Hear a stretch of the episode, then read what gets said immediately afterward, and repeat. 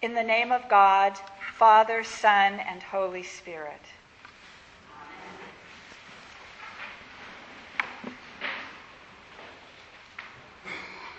Hear this, all you peoples.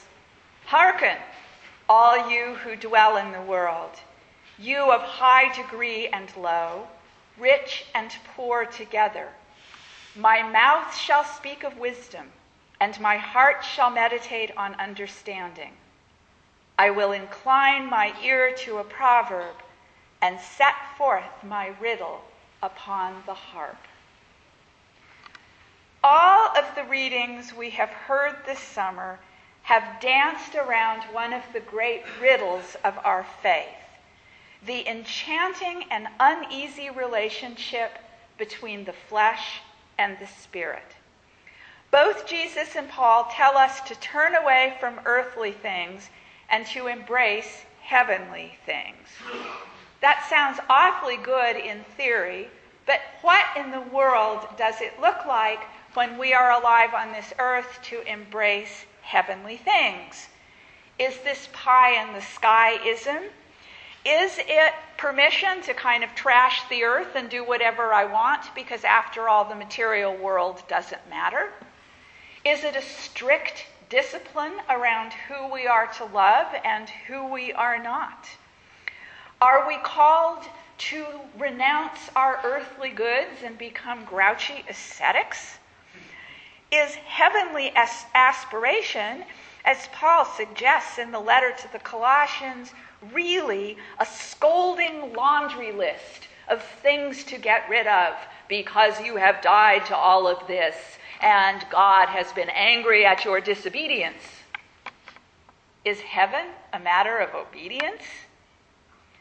Today's readings, if taken together and read as a meditation, reveal very clearly the difficulty of knowing what it all means because if all three address the question, all three frame it in different ways.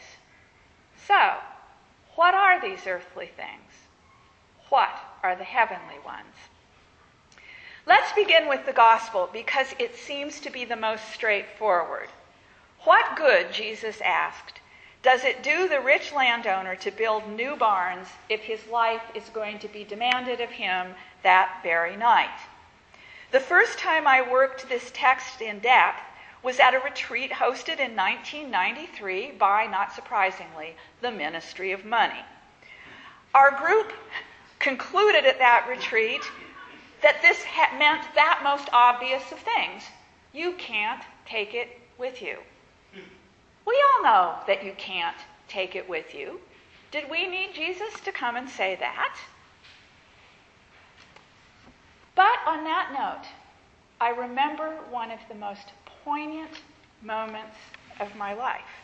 And it was at a deathbed. It was my aunt's. She was like a second mother to me. And this aunt happened to be very, very wealthy. She was la padrona of a ranch in Butte County, mistress of two acres in Marin.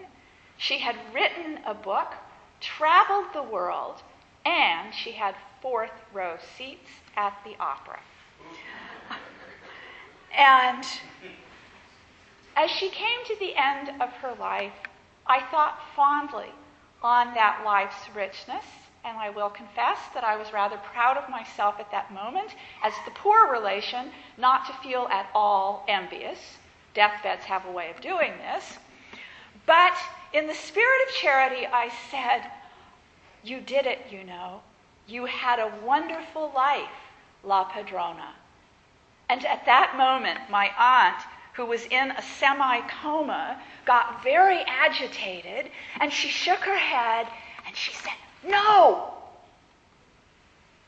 And I was literally stopped dead in my tracks.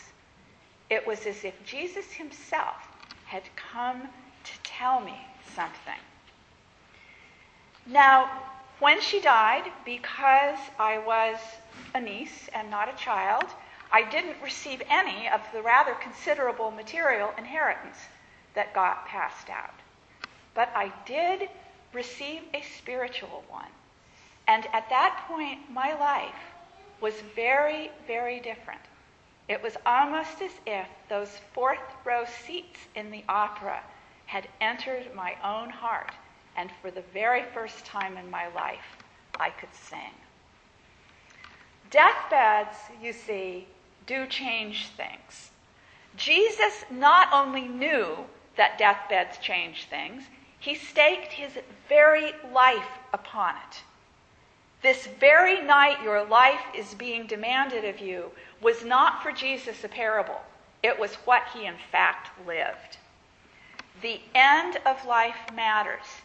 And one of the greatest gifts of the end of life is that if only for an afternoon, suddenly all of us are absolutely equal face to face in front of a divine mystery.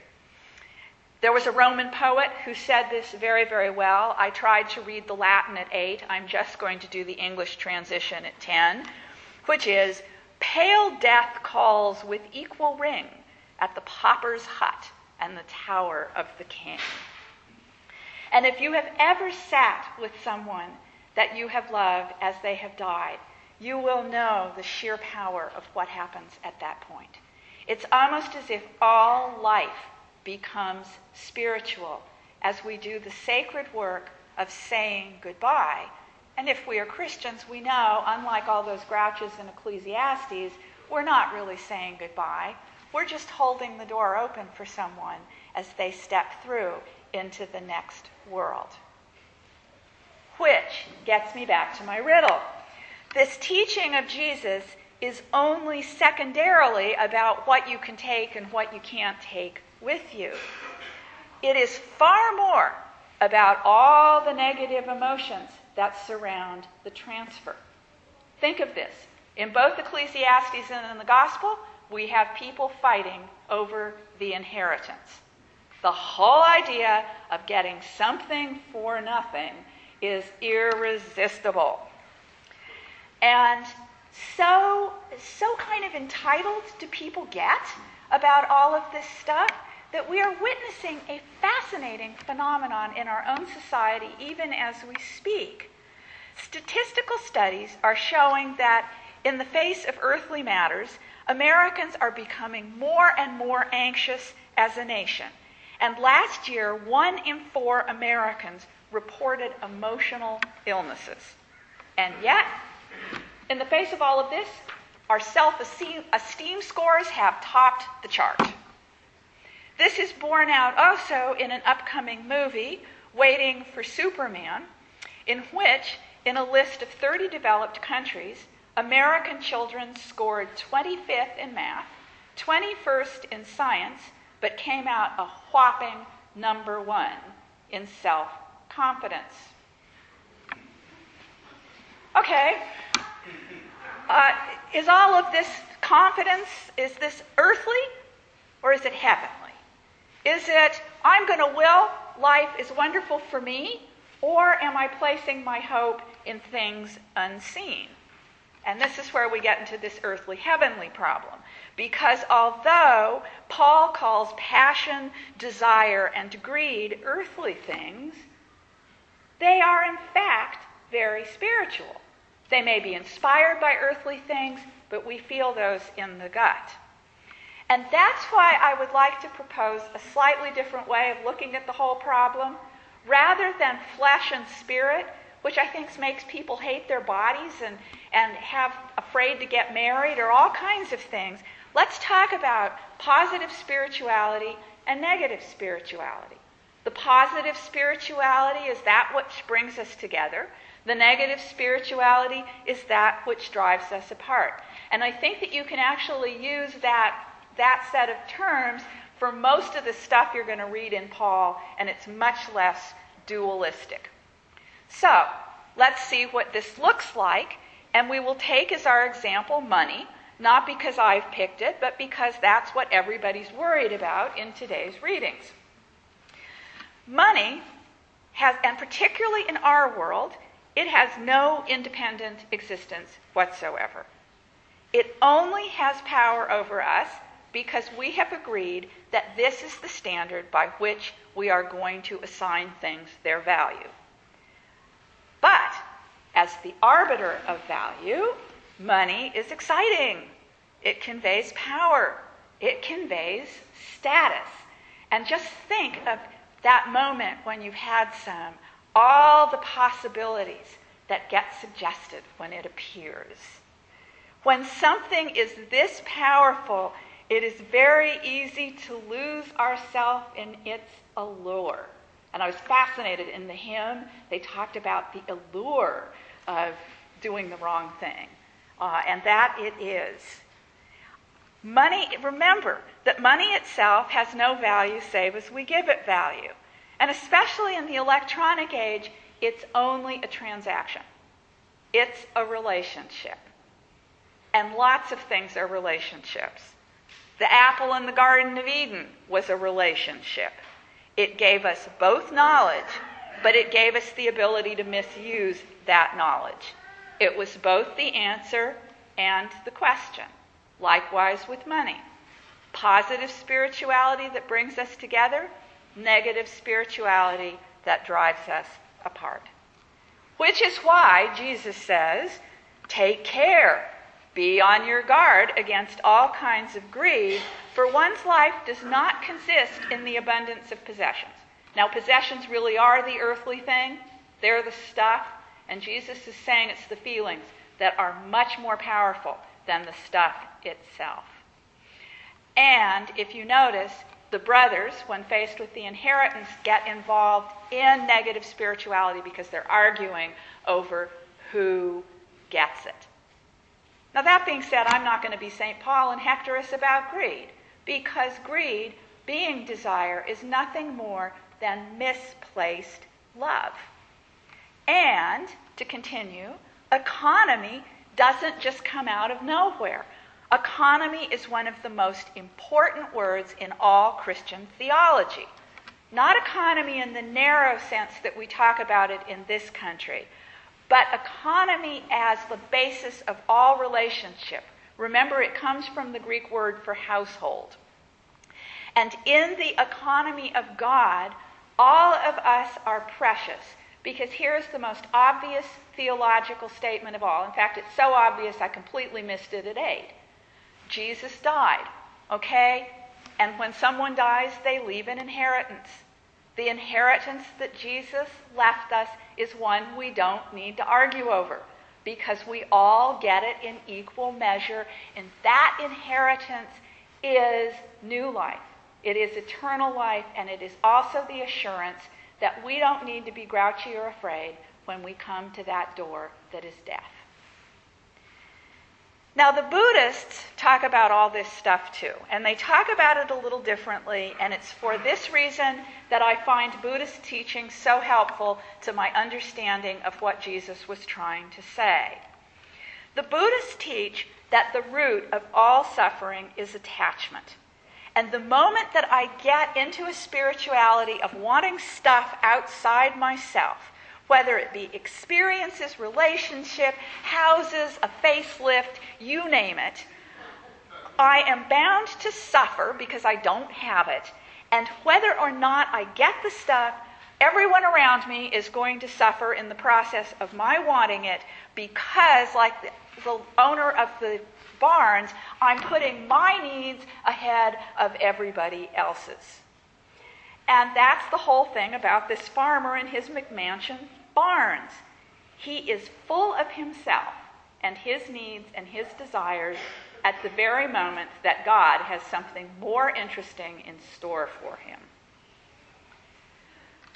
Continuing with the Buddhist theme, four years ago at an international conference, the man who has probably had to let go of more than any of us, His Holiness the Dalai Lama, said, Compassion, care for others, is not a luxury. It is a necessity for human beings to survive. At this year's version of that conference, the Mind and Life Institutes, if you know it, it was dedicated to compassion in economics. And William George of Harvard Business School spoke about compassionate authentic leadership. In his view, compassionate, authentic leadership is what is essential to a healthy society. He sees the global financial mess not as an economic failure, but as a spiritual failure, where people's desire for more and more satisfaction derived from materialism led down a path of greed and destruction. Again, not I'm not going to heck you. Greed and destruction is simply misplaced love, taking too much to myself and loving all the natural resources of the world that I just love them to pieces. So, Bill asked the Dalai Lama, How do you think we can develop more leaders? And His Holiness replied, I believe it comes from the training of inner values, which probably you all know. But are you really convinced that more training in inner values is going to get us where we want to go? Is it, do we really believe that with proper thought we can make education and other fields develop more compassionate people? Well, I'm a teacher, so I've staked my life on the hope that helping children to be more compassionate is the answer. But there's something else here, and that ties in with the readings. You notice that the guy, that both the guy with the barns and the guy in Ecclesiastes is really grouchy about somebody's going to get my stuff after I'm gone. Well, you know what? Being a teacher is all about giving my stuff away so that somebody can really benefit from it after I am gone and for me to let go. And because the theme today is so much about letting go of our attachment to stuff, the whole church says, preach on stewardship, which is what I should have done if I'd been a good person. But. But I'm a storyteller and I'm a teacher. And what I really want to tell you is that each one of us, we're all part of this really fabulous story that did not begin with us. It's not going to end with us. And our task on this earth is to produce the very best chapter for that story that our lives can produce. And if we do that, we can give the chapter to our children and those who will come after us. But the other thing, because that chapter is totally immaterial and doesn't and didn't cost us a thing except living with integrity and living with courage and all that cool stuff, I can promise you that you can take with you. God knows what God's doing when God says, let's go and let go, because God knows what we really need. Amen. This has been a sermon podcast from the Episcopal Church of Our Savior, Mill Valley, California.